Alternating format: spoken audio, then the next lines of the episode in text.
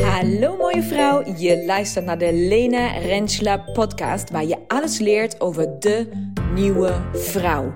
Wie is zij? Zij is de vrouw die haar vrouwelijkheid omarmt, haar cyclus begrijpt, haar intuïtie volgt, haar grenzen kent. De vrouw die liefdevol egoïsme praktiseert en leeft vanuit overvloed. De vrouw die verantwoordelijkheid neemt en groeit in haar eigen creatiekracht en magie. Hier leer je haar kennen. De nieuwe vrouw in jou. So stay tuned and let's go. Hallo mooie vrouw. Nieuwe week, nieuwe aflevering. Het wordt toch weer wekelijks. Hè? Blijkbaar mag ik niet vaker podcasten of zo. Ah, daar ben ik weer. En uh, vandaag, zoals beloofd, even uitgesteld, maar toch beloofd, het verhaal rondom de hond. Uh, de personal trainer. Um, als je uh, mij nog niet zo lang volgt, je denkt van, hé, waar gaat het hele personal trainer verhaal over dan? Nou, um, vorig jaar, en vorig jaar is dan 2021, in augustus zijn de stagiair en ik samen naar Zweden gereden. Hebben een roadtrip gemaakt. En zijn we binnen 24, nou niet binnen 24 uur, eigenlijk binnen 12 uur, uh, naar Zweden gereden. Hebben onze fantastische personal trainer, uh, dus een hondje, een puppy, daar opgehaald. En zijn daarmee naar huis gereden. En vanaf dat moment hadden wij een hond. En omdat iedereen in ons bedrijf uh, een naam heeft, heeft de personal trainer uiteraard de naam personal trainer gekregen. Want die maakte dat wij heel veel buiten waren en heel veel moesten bewegen. En uh, die had ook heel veel. Uh, um, gaf ook heel veel richting en bepaalde heel veel hoe de dingen zouden lopen. en um, de, um, het verhaal achter de personal trainer is dat hij niet meer bij ons woont. En uh, sommige uh, trouwe volgers is dat opgevallen. Ze van, hé, hey, ik zie die hele personal trainer nooit meer langskomen. Uh, wat, wat is er gaande? Waar is hij? En wat is gebeurd? Of hou je hem gewoon uit beeld? Hè? Kan natuurlijk ook nog. En um, ik heb er best over gedaan, mag je weten. En ik merk ook dat ik het nu nog steeds soort van lastig vind om dat verhaal te vertellen. Want um, wij hadden niet zomaar gekozen voor een hond. Wij um, hebben um, daar heel bewust voor gekozen. En we hebben ook uh, letterlijk uh, weken en maanden daarover gedaan om het ras te kiezen.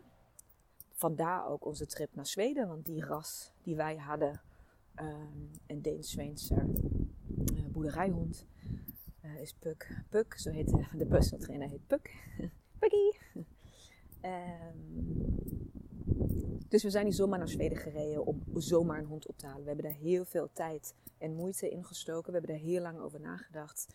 Um, wij hebben dat als gezin uh, besloten uh, dat het tijd daarvoor is en dat we het nodig hebben en dat we het missen en dat we uh, de CEO's graag daarmee op willen laten groeien et cetera, et cetera. Dus daar is, dat was geen, um, geen, geen um, impulsieve beslissing, maar daar is heel veel tijd en moeite en denkwerk overheen gegaan. En toen konden we hem eindelijk ophalen in Zweden. En we waren op slag verliefd. En dan mag je weten, ik ben niet eens, ik ben niet eens geen hondenmens, ik ben niet eens een dierenmens. dus um, ik word niet per se heel erg warm van dieren. Uh, ik heb ook niks tegen ze, maar ik hoef ze ook niet per se uh, heel dichtbij. Maar de personal trainer die had in één milliseconde mijn hart uh, gestolen. Dus we hebben deze kleine man mee naar huis genomen. En de kinderen waren ook weg van hem. En uh, het was de perfecte puppy.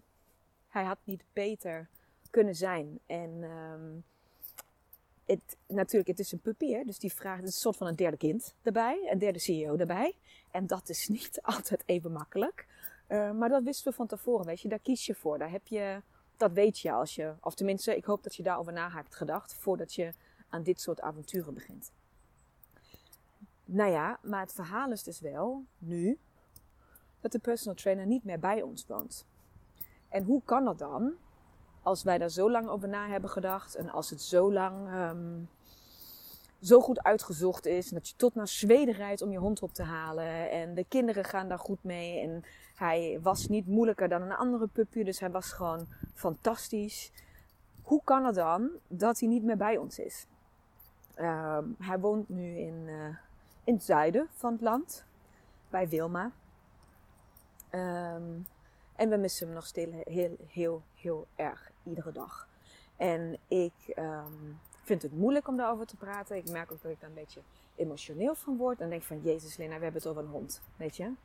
Maar dat is wel wat het is. En dat is ook een van de dingen waarom ik het um, moeilijk vond tot nu toe om daarover te vertellen. En ook omdat het voelt.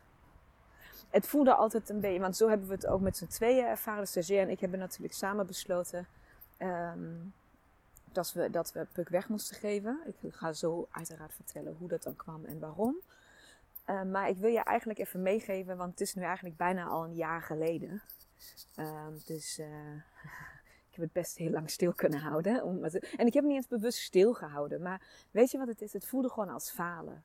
Het voelde als falen, als iets wat niet geslaagd is, als. Um, als um, het voelde heel erg onterecht en gemeen tegenover uh, de personal trainer. Omdat hij zo fucking perfect was als, je maar, was als je maar kan zijn. Dus hoe gemeen is het dat hij dan weg moet terwijl hij niks verkeerd heeft gedaan. Um, het voelde als, nou ja, nou ja echt als, als, als falen. Dat is wat het is. Nou, en dat heeft best, uh, en het was gewoon heel erg verdrietig. Dus we ja. Het was, er was een tijd dat we de eerste soort van met z'n tweeën als gezin mee moesten dealen. En, um, en toen um, merkte ik dat ik het gewoon, ik zag een, ik kan niet zo goed uitleggen. Ik, ja, falen, dat is wat het voelde. En blijkbaar had ik niet zo zin om dat ik zag denk ik het voordeel. Ik zag nog niet hoe dit een inspirerend verhaal kan worden. Dat is eigenlijk wat het is, denk ik. Het is niet dat ik het niet wilde delen, want iedereen in onze omgeving weet natuurlijk ook dat die hond weg is. Het is niet dat ik het geheim wilde houden of wat dan ook. Um, maar ik kon hier geen draai aangeven waarvan ik kon zeggen van nou, dit is nou gewoon super inspirerend om dit verhaal te vertellen. Want ho, ho, ho, wat heb ik hier veel van geleerd. Dat, dat kwam gewoon niet in me op tot de woestijnreis. En nu zie ik het.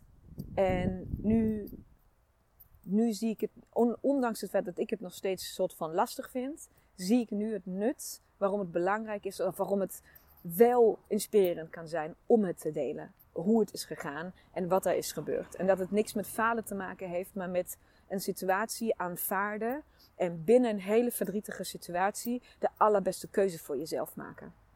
En dat hebben mij een aantal vrouwen in de woestijn laten zien. Dus niet alleen uh, vrouwen uh, gaan met heel veel inzicht en heel veel geleerde dingen naar huis in de woestijn, maar ik ook. en uh, dit is er eentje van. Dus um, wat er gebeurde in de woestijn was, we waren volgens mij de tweede ochtend of derde ochtend zo, waren we aan het ontbijten. En een, we zaten volgens mij niet even met alle vrouwen bij elkaar. Uh, in de zin van, het was geen officiële sessie. Of, het was gewoon een moment waar we aan het kletsen waren. En een van de vrouwen vroeg aan mij, wat is er eigenlijk met de personal trainer? Is die weg? Zeg maar, wat is... En ik probeerde daar eigenlijk nog zo'n beetje soort van omheen te moffelen. Van ja, ja, nee. Dus wanneer vertel eens. Nou, en toen heb ik dus het verhaal verteld, wat ik zo meteen ook hier ga delen. Uh, maar toen heb ik het verteld. Dus niet met de intentie om te inspireren, niet met de intentie om om uh, een punt duidelijk te maken, niet met de intentie om jezelf aan het denken te zetten. Ik heb simpelweg een vraag beantwoord. Dus ik heb gewoon gezegd: zo is het toen gegaan. Dat is de reden waarom we hem weg moesten geven. En we hebben er nog steeds heel erg veel verdriet van. En um, that's it. Dat was eigenlijk een soort van hoe het is gegaan die ochtend. En little did I know wat daarvan terug zal komen gedurende de rest van die woestijnreis. Um, want het was geen één op één gesprek, maar dat er meerdere vrouwen hebben daar, um, uh, zaten daarbij toen ik dat vertelde. Uh, en zo kwam het ook dat diezelfde avond, maar ook de, um, de, de, volgende dagen, uh, vrouwen hierop terugkwamen. Ze kwamen terug op dit verhaal, wat het voor hun heeft betekend, wat ze voor, zelf, voor zichzelf voor lessen daaruit hebben gehaald.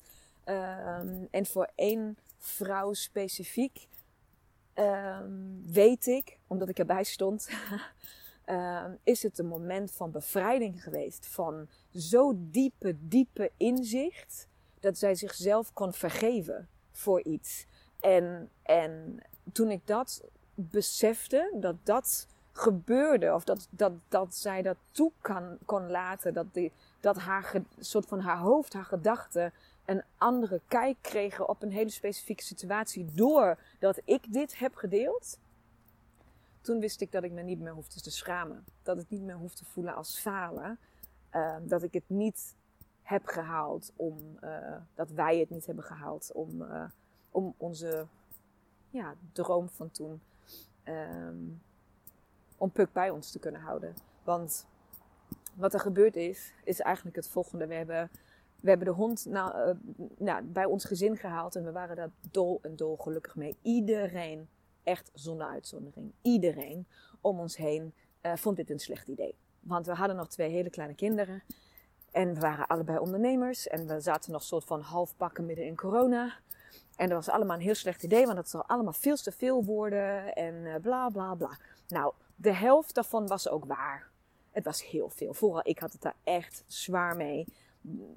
Pukke nam best, zeg maar, hij was briljant. Hij was fantastisch. Was de leukste hond van de hele fucking wereld. Maar hij, hij was gewoon een puppy. En daar ga ik niet zo goed op. Ik wil gewoon heel graag dat je luistert als ik iets tegen jou zeg. En, uh, dus hij heeft mij zeker wel aan mijn grenzen gebracht. Maar wel met een knipoog. Weet je, dan uh, we hebben een hondentrainer in de arm genomen. En ik moest gewoon, weet je, ik moest gewoon dat leren. Hij gaat gewoon heel, heel erg op energie. Ik heb een hele hoge energie. De stagiair heeft een hele mellow, lage energie. Dus iedere keer dat ik thuis was met dat beest, ging gewoon fucking alles naar de haaien en koude die weer alles kapot. En was die weer de hele dag gewoon. Ik kon geen ene meeting normaal doen. En die zat alweer gewoon op mijn schoot te blaffen en te doen. En wanneer de stagiair met hem een dag thuis was, kwam hij niet uit zijn mandje. En was gewoon chillen met de billen. Niks aan de hand, weet je. Dus er waren echt wel frustrerende momentjes hoor. Rondom die personal trainer. Vooral voor mij. Het was echt wel, ja, nou, uitdagend. Absoluut. Maar dat zou never en never nooit een reden zijn geweest om hem weg te geven de reden om hem uh, weg te moeten geven, en zo voelt het ook echt, hem weg te moeten geven, um, ligt, ligt, het, ligt hem in een ander stukje. En dat was dat wij um, in uh, september vorig jaar, volgens mij, dus toen was Puk ongeveer zes maanden bij ons. Uh, vier maanden, ik weet niet meer. Ja, whatever. Hij was een paar maanden bij ons. Um, zijn uh, de stagiair en ik samen in Portugal geweest. Daar heb ik ook iets over gedeeld. Toen, als je toen al meekeek, dan wist je dat we zijn geweest. En dat is iets wat we sindsdien, daar ga ik het straks ook nog iets over vertellen, wat we sindsdien ieder kwartaal doen. Maar wat er gebeurde is, we zijn voor de eerste keer eigenlijk zonder kinderen, met z'n tweeën, voor vier, vijf dagen van huis geweest. We waren in Faro, we hebben een mooi hotel geboekt. We hadden gewoon besloten, weet je wat, we gaan gewoon even met z'n tweeën uh, weer quality time, me time hebben. Kinderen waren bij oma en opa, zo gezegd, zo gedaan. En toen wij in Portugal aankwamen, uh, kinderen, uh, kinderen bij oma en opa, personal trainer bij een oppas. En toen wij in Portugal aankwamen, kwam er eigenlijk al vrij snel een gesprek op tafel waarin wij ons realiseerden dat daar uh, iets mis was. En dat het eigenlijk helemaal niet zo heel erg goed ging tussen de stagiair en mij. In de zin van, wij zijn fucking mindblowing briljant in het runnen van onze gezins-BW. Dus wij zijn een geoliede machine, wij gaan hand in hand, we verstaan elkaar blind. Eén uh, woord is genoeg en blik is genoeg. En uh, de, het huishouden en de kinderen en het eten en de boodschappen, pap, pap, pap, pap alles is geregeld. En uh, toen wij alleen waren in Portugal, kwamen we eigenlijk daarachter dat wij als stel, als liefdespartners, um, best heel ver verwijderd waren van elkaar. En um, dat we eigenlijk even niet zo goed wisten hoe we hiermee om moesten gaan. Nee, dat is niet waar. We wisten heel snel. We, we hebben. Nee, oké, wacht even terug. Wij wisten. Ik wist even niet of ik het. Um, ik twijfelde heel erg eraan op dat moment. Um, of, ik, of dat het leven is wat ik wilde. Of die, als we op die soort van oppervlakkige, soort van we runnen een gezin samen manier door moeten. Of als dat is wat het leven mij te bieden heeft met hem samen, met ons gezin samen. Um, besefte ik me dat, dat ik, ik heb meer nodig dan dat. Ik wil meer. En um, wij wisten even niet of, of dat haalbaar was. Of, het was gewoon even schakelen met z'n tweeën. Dus wat er gebeurde gelukkig is dat we um, geschakeld zijn naar super um, constructieve gesprekken. Wat heb jij nodig? Wat mis je? Wat vind je moeilijk? Uh, waar mis je mij in? Waar mis ik jou in? Waar, waar, wat werkt wel? Wat werkt niet? Wat dient ons als. Wat hebben wij nodig naar de toekomst toe? Hoe, hoe kunnen we onze dagelijkse dingen anders inrichten? Waar kunnen we elkaar vinden? Waar willen we elkaar weer voelen en zien? Alles dat. Dus we hebben echt vier dagen lang, mag je weten, gehuild, gelachen, veel gesext. Eindelijk weer eens een keertje, zeg maar, gewoon leuk. Uh, te veel wijn gedronken en um, te weinig gegeten en te veel gepraat. Snap je? Dat, dat soort. Zo was het. En uh, het was heerlijk en we hebben elkaar weer helemaal teruggevonden. We kwamen met nieuwe energie thuis.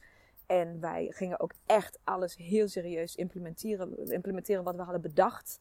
Uh, dat is ook het weekend geweest dat we hebben besloten dat de stagiair mee in mijn bedrijf zou stappen.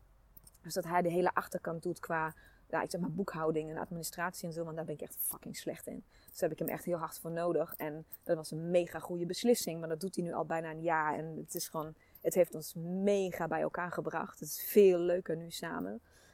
Um, dus dat is allemaal super. Dat, het, we hadden hem echt goed te pakken. Zeg maar. Het was Um, het, het, was even heel wankel, echt heel wankel. Daar waren we ons ook heel bewust van, maar we hebben gekozen om dat niet te laten gebeuren. Want dat, we willen dit niet laten gebeuren. Dus we moesten actie ondernemen. Dus we kwamen terug en wij namen onder, ondernamen actie en we zagen het verschil. We hebben gelijk met mijn ouders gesproken.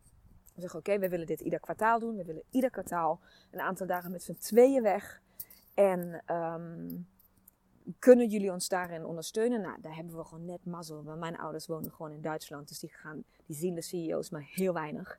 Uh, omdat ze gewoon zes uur verderop wonen. Uh, dus die nemen deze kans natuurlijk dankbaar aan dat ze tijd alleen krijgen met de, met de CEO's. Um, dus ja, daar hebben we gewoon ook mazzel mee. Maar we kwamen thuis. Hebben dus alles in gang gezet. Hebben alles omgegooid. Uh, en en uh, nou, kids weer thuis, eh, Puk weer thuis. En, en soort van het gaat verder. En toen twee, drie dagen later kwam de stagiair naar me toe. En hij zegt ik denk dat we moeten praten. Ik zei, wat is er? En hij zei, we moeten praten over Puk. En ik zei, ja, ik weet het. Want ik voelde het ook al. En hij, we moesten allebei, we konden het eigenlijk allebei niet uitspreken. Maar het feit eigenlijk, wat, wat we al wisten, wat we tegen elkaar moesten zeggen maar wat we allebei niet wilden horen, was dat de personal trainer juist een van de grote factoren was die ons uit elkaar hield. Um, heel praktisch. We gaan al tien jaar lang samen naar bed. Letterlijk. Er gaat niet de een eerst naar bed en dan de ander, behalve als je niet thuis bent, zeg maar. Maar als wij samen in huis zijn, dan gaan we ook samen naar bed. Uh, met de komst van de personal trainer kon dat niet meer, want één iemand moest het laatste rondje lopen was de andere al boven. Uh, s ochtends hetzelfde. Wij doen gewoon dingen veel. Wij zijn gewoon heel erg samen, samen. We houden gewoon van samen, samen, samen. We zijn echte teamplayers, zeg maar. Um, en um, s ochtends moet je, moest de hond voorrang krijgen. Um, S'avonds zit je samen op de bank en hij ging letterlijk tussen ons liggen. Uh, iedere avond. Het leek wel alsof hij, alsof hij continu signalen wilde geven van um, jullie moeten nu kiezen voor jullie zelf, want anders ga ik ertussen staan. Kies nou dat je, snap je wat ik dan zeg? Hij ging continu, zeg maar, we moesten hem letterlijk van de bank afdoen, of zeg maar naast ons aan de ene kant of de andere kant, zodat wij bewust de keuze moesten, maar wij willen nu bij elkaar zijn en jij mag daar even nu niet tussen. De kinderen liggen nu op bed, het is nu tijd voor ons. Maar dat kon niet, omdat zo'n puppy gewoon heel veel van je vraagt op zo'n moment. En dat was het moment dat wij beseften: wij willen een familiehond. Wij willen een gezinshond. Dat is wat wij willen. Wij willen dat onze kinderen daarmee opgroeien. En omdat wij dat allebei thuis niet hebben gehad. En toen zeiden we eigenlijk tegen elkaar: ja, maar wat als dit maakt dat we over een jaar geen gezin meer zijn? Wat als dit maakt dat wij nu denken: oké, we gaan niet falen. Over een jaar gaat, die veel, gaat, gaat een hond veel meer mee in het ritme van het gezin. Over een jaar is die al volwassen. Over een jaar, als we nu een jaartje. Maar wat als wij dat jaar niet gaan halen? Wat als, wat als wij nu alle en alle zeilen bij moeten zetten, zodat wij elkaar weer gaan vinden? Wat als ons dat niet lukt? Ja, dan heeft die hond ook geen thuis meer. En dat was het moment dat wij beseften um, dat we Puk weg moesten geven. En um, ik kan je beloven, dat is niet makkelijk gegaan. En dat een, ik zeg altijd, om je even vergelijkmateriaal te geven. Uh, CEO, uh, mijn zoontje is, is uh, tien weken te vroeg geboren. Die heeft 2,5 maanden in het ziekenhuis moeten blijven. Nou, dat klinkt nu heel flauw, maar daar hebben we niet één keer om gehuild. Dat is gewoon onze weg geweest en dat is oké zo. Daar zijn niet veel tranen gevloeid in die tijd. Um, en dit, die hond weg moeten geven, die, die, en die keuze, die beslissing samen nemen. Met alle gevolgen en alles, alle emoties. En die moeten nemen vanuit het vertrekpunt dat wij bij elkaar willen zijn en dat wij dit samen willen doen en dat wij, dat wij kiezen voor ons en het verdriet wat daarbij hoort accepteren. Want oh, wat hebben wij gehuild. We hebben samen, iedere keer dat zo'n hondje dan weer naar je toe komt en je op je schoot springt. Terwijl je eigenlijk stiekem, hebt besloten van, nou niet stiekem, met elkaar hebt besloten, oké, we moeten een nieuwe thuisvorm vinden. Het, het is gewoon, je hart gaat gewoon dood. Ik, ik heb zo, we hebben allebei zo en zoveel gehuild in die tijd. En toch weten we, vandaag en toen al, maar vandaag zeker, dit is de beste beslissing die we hadden kunnen nemen. Puk is bij ons geweest om, om iets duidelijk te maken. Die hond had een boodschap te brengen. Dat was zijn taak.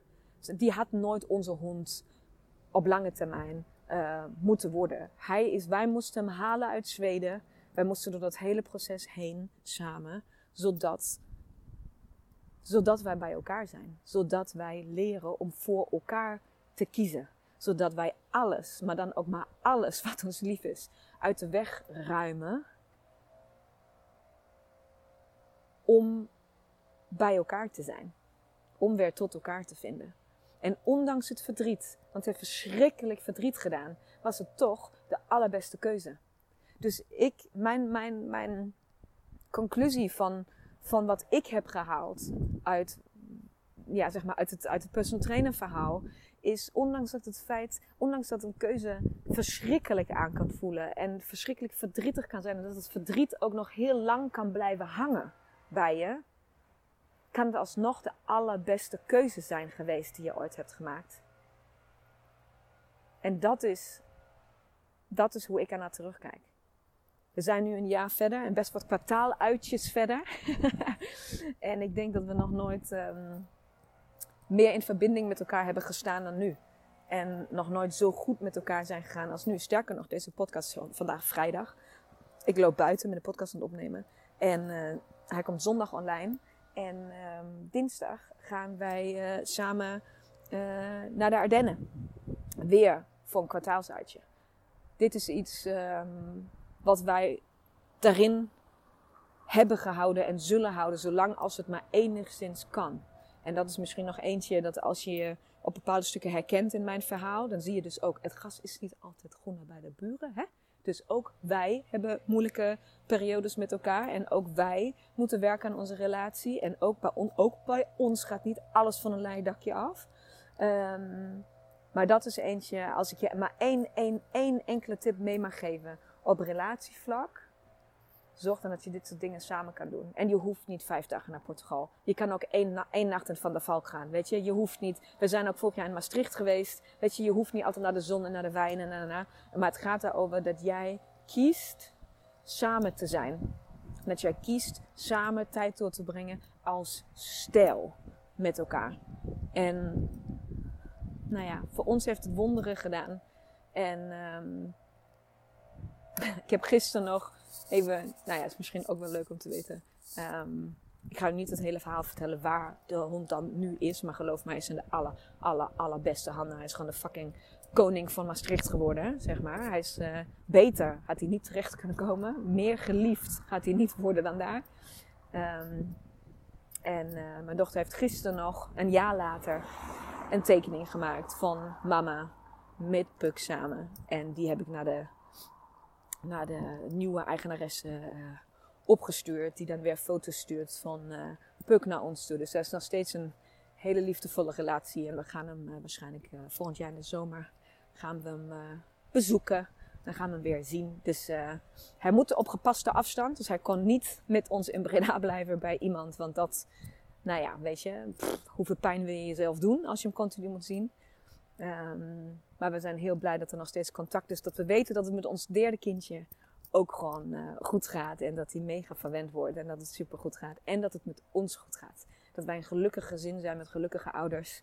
Um, die, die uitkijken naar alles wat het leven nog te bieden heeft.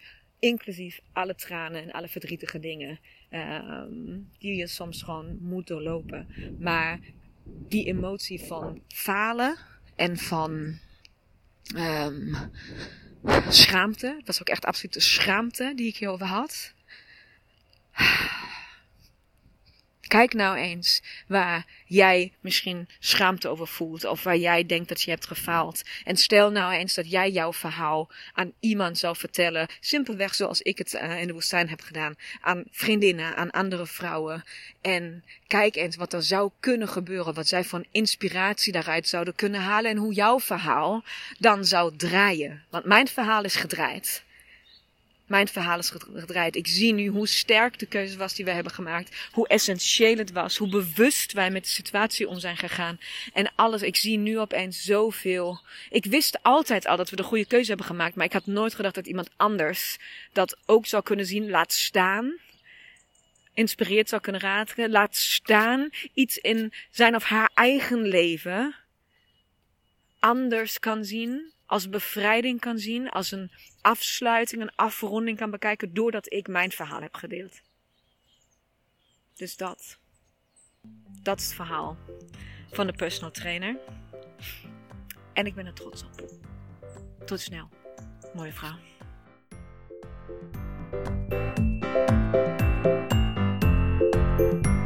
Mooie vrouw, bedankt voor het luisteren. Hopelijk mocht ik je inspireren, aan het denken zetten of motiveren. Wil jij nu één ding voor mij doen? Wil jij deze podcast delen met minimaal één vrouw in jouw netwerk? Of delen op jouw social media? Maak een screenshot en stuur het door. Tag mij, hoe dan ook. Laten we samen zoveel mogelijk vrouwen bereiken en deze wijsheid met elkaar delen. Dankjewel. Duizend keer.